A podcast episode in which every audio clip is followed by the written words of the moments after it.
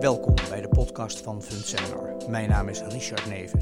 Vandaag hebben we het met Martijn Rozenmuller over de vraag: passen ETF's in een portefeuille met een ESG-focus? Martijn Rozenmuller kennen we als Managing Director Europa van VanEck. Fijn dat u luistert. Welkom Martijn. Eh, ja, stel je even voor. Nou, graag. Ja, ik ben dus inderdaad uh, Martijn Roosmuller. Ik heb uh, ooit in een, lijkt weer een ver verleden, uh, Think ETF's opgericht, een Nederlandse ETF-aanbieder. Ruim 3,5 jaar geleden overgenomen door Van Eck. Dus vandaar dat ik hier vandaag namens Van Eck zit. Um, ik, ik zeg wel eens, ik ben eigenlijk al voor mijn gevoel mijn hele leven belegger. Ik heb mm -hmm. tijdens mijn studie bedrijfskunde, Universiteit Twente, altijd actief deelgemaakt van de, van de beleggings club die daar nog steeds bestaat overigens. De beleggingsstudieclub mhm. Duitenberg. Maak ik graag reclame voor de jongens en dames. Um, dus ja, dat beleggen zit eigenlijk al mijn hele leven verweven in, in wie ik ben, wat ik doe. Um, eerste nou ja, stap in mijn carrière ooit bij Optiver. Heb daar een jaar of acht...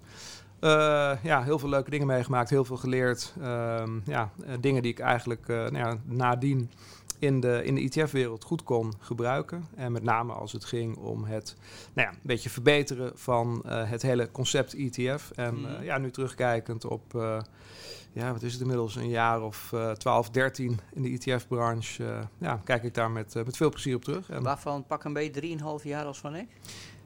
Ja, het is uh, in, uh, even kijken, voorjaar 2018 is uh, Van Eck, ja, heeft zeg maar het belang van Binkbank en Flow Traders, die ook aandeelhouder waren bij ons, mm -hmm. overgenomen.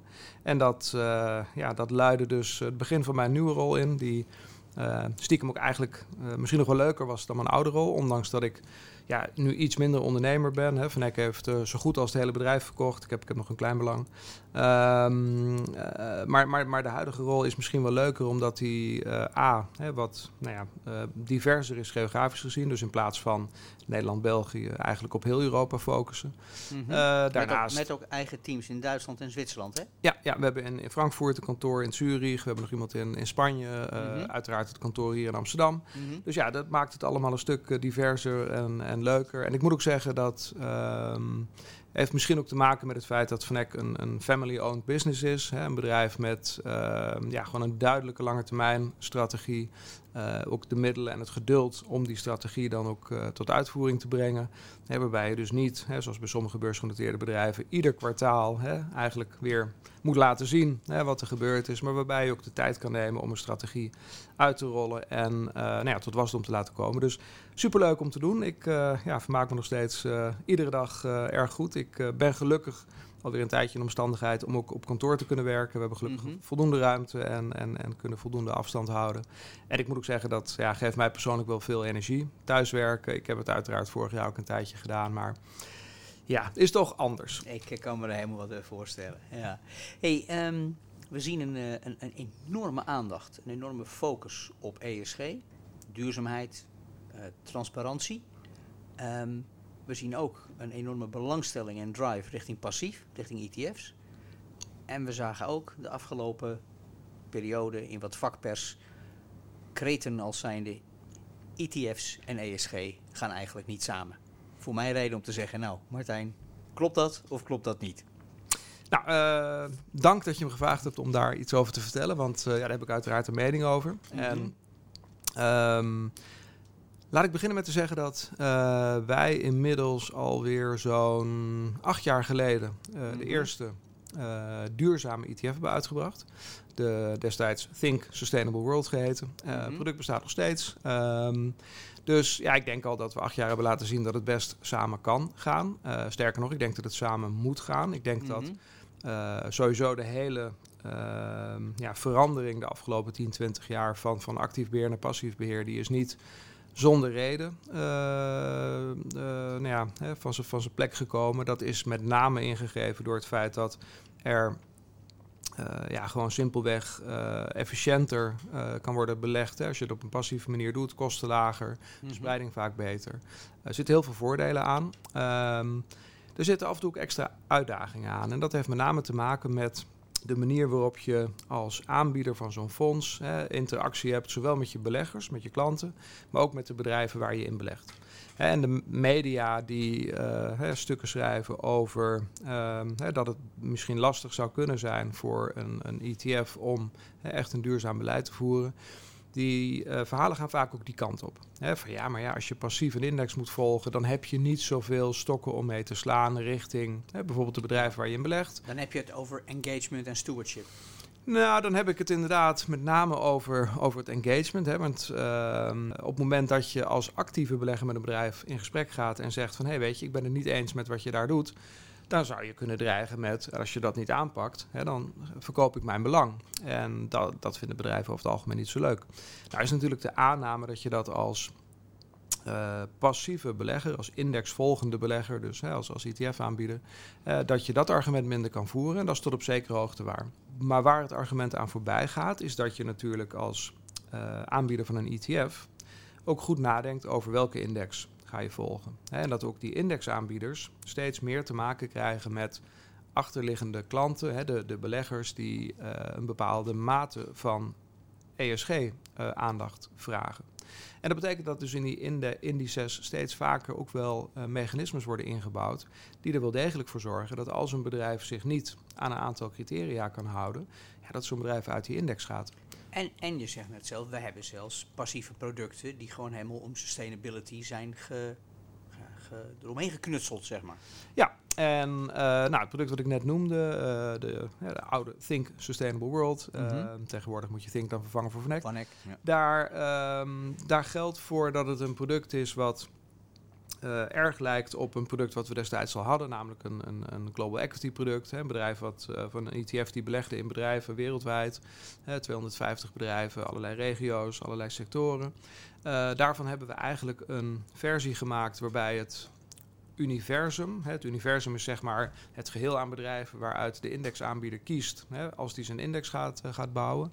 Waarbij we gezegd hebben dat het universum wordt eerst gescreend. En op dat uh, universum lieten we een screening los die vrij strikt was. Dus de principles uh, van, van de UN uh, werden daarop losgelaten. Er werd nog gekeken naar een aantal aanvullende principes van de Nederlandse zeg maar, overkoepelende goede doelen stichting.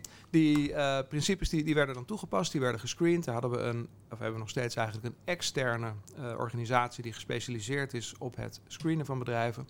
En nou, dan zie je dus dat zeker het stukje screening gaat eigenlijk juist heel goed samen met ETF's. Want een ETF volgt een index. Een index is rules-based.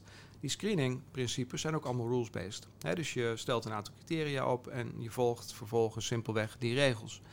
Um, waar het dus iets ingewikkelder wordt, is inderdaad bij een stuk engagement. Hoe ga je als passieve belegger om met um, nou, bijvoorbeeld het stemmen? Hè, wij hebben een proxy voting beleid. Waarbij we in principe de stem uitbrengen uh, of laten uitbrengen door een ook weer externe organisatie. -hmm. Um, waardoor de stemmen in ieder geval niet verloren gaan. Nou, dan is het vaak het argument van ja, maar een actieve belegger die kan toch meer zijn stem laten horen. Die kan hè, misschien dus inderdaad dreigen met van goh, anders dan stap ik uit, uh, uit je bedrijf. Um, en kan misschien meer met één stem spreken. Maar ja, nou is het natuurlijk wel zo dat de meeste actieve beleggers... die hebben ook een fonds waar meerdere klanten achter zitten. En, en datzelfde probleem heeft natuurlijk een ETF-aanbieder. Ja. Niet iedere belegger die klant is... heeft misschien dezelfde mening over hè, een bepaald onderwerp... wat op de ESG-kalender kan staan. En ja, daar zul je inderdaad een, een goede middenweg moeten zoeken. Daarvoor geldt denk ik ook dat voor een deel... Uh, er verantwoordelijkheid ligt bij de eindbelegger, bij de klant die uiteindelijk gebruik maakt van het beleggingsproduct. Die ook zijn stem kan laten horen en aan de aanbieder van het product kan laten weten van goh, ik zou het fijn vinden als je hierop let of daarop stemt of zus of zo doet. Maar de conclusie is wel dat jullie binnen Van Eck voor die vermogensbeheerder, voor die vermogensadviseur, die nou ja, een portefeuille aan het verduurzamen is, je voldoende zeg maar, tools hebt om in ja, partner te blijven. Absoluut. We hebben zeker een aantal producten die daar uh, nou ja, gebruikt kunnen worden. Mm -hmm. uh, er zijn ook zeker producten waar het moeilijker is om aan alle voorwaarden te voldoen. Um, ik denk dat we daar ook niet aan voorbij moeten gaan. Ik denk ook niet dat dat heel gek is. Maar nou, als ik een voorbeeld neem, wij hebben uh, als Van Eck al, al jarenlang, ook al voordat Van Eck in Europa actief werd, een, een, een, aantal hele grote ETF's in Amerika die gericht zijn op de mijnbouwindustrie, met name mm gold mining. Mhm. nou, het ja, gold mining bedrijfsmodel is als je kijkt naar de manier waarop het de, de, de ja, environment gaat, is, is het niet ideaal. En dan kan je uh, als bedrijf, en, en dat doen we gelukkig omdat wij ook een aantal actief beheerde fondsen hebben, die ook beleggen in dit soort bedrijven. Hè, kunnen we als FNEC wel degelijk in gesprek gaan hè, met gold miners en zeggen we: Goh, hè, uh, we zien dat uh, jullie op een aantal vlakken misschien minder presteren dan sommige soortgenoten. Hè? Want je, kunt als duurzaamheidscriteria ook nog kijken naar best in class.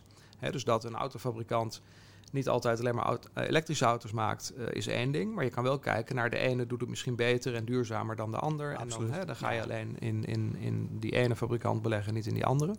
Nou, dus zo zijn we wel degelijk ook met die bedrijven in gesprek. Dus het is absoluut te kort door de bocht door te zeggen passief en ESG gaan niet samen. Jij zegt daar zit veel meer nuance aan. Absoluut, absoluut. En, ik denk ook, als ik heel eerlijk ben, dat uh, de, de gesprekken die geleid hebben tot de artikelen waar we het nu over hebben, mhm. die zullen ongetwijfeld ook wat genuanceerder zijn. Maar het is natuurlijk altijd heel verleidelijk om een kop te schrijven die toch een beetje de aandacht Daar ben je toch zelf ook niet vies van? En daar ben ik zelf ook niet vies van. Dus dat, dat is allemaal prima. In, in hoeverre heeft het uh, toch dat die, die, die, die ESG-focus uh, impact op het risicoprofiel van portefeuilles van vermogende particulieren? Kun je het risicoprofiel constant houden terwijl je de portefeuille verduurzaamt?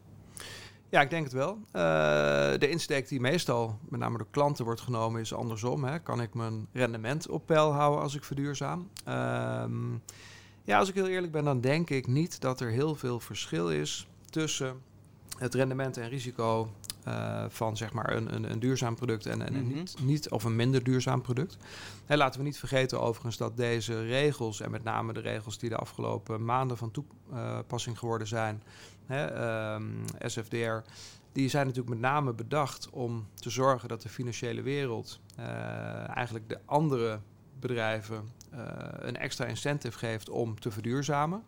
Um, maar die bedrijven hebben natuurlijk ook op andere redenen of op andere gronden redenen om te verduurzamen. Namelijk hè, simpelweg door dat ze op die manier misschien beter in de media komen. Dat uh, mensen liever die producten kopen omdat het minder het milieu belast. Of hè, op allerlei manieren uh, zie je al dat uh, die verduurzaming eigenlijk een soort onomkeerbare trend geworden is. Hey, ik heb toen wij nou, dus acht, negen jaar geleden de, de eerste duurzame ETF uitbrachten al gezegd van nou ja, nu is het een niche maar waarschijnlijk is over 10, 15 jaar is het niet duurzaam zijn, is de niche. Hè? Want dat ga je uiteindelijk zien. Iedereen die gaat daarin mee. Um, en ik denk ook wel dat we dat dus langzaam nu aan het zien zijn. Vandaag spraken we met Martijn Rozenmuller van Van Eck over of ETF's te combineren zijn met een ESG-beleid. Fijn dat u luisterde. De podcast van Fund Seminar wordt mogelijk gemaakt door OBAM.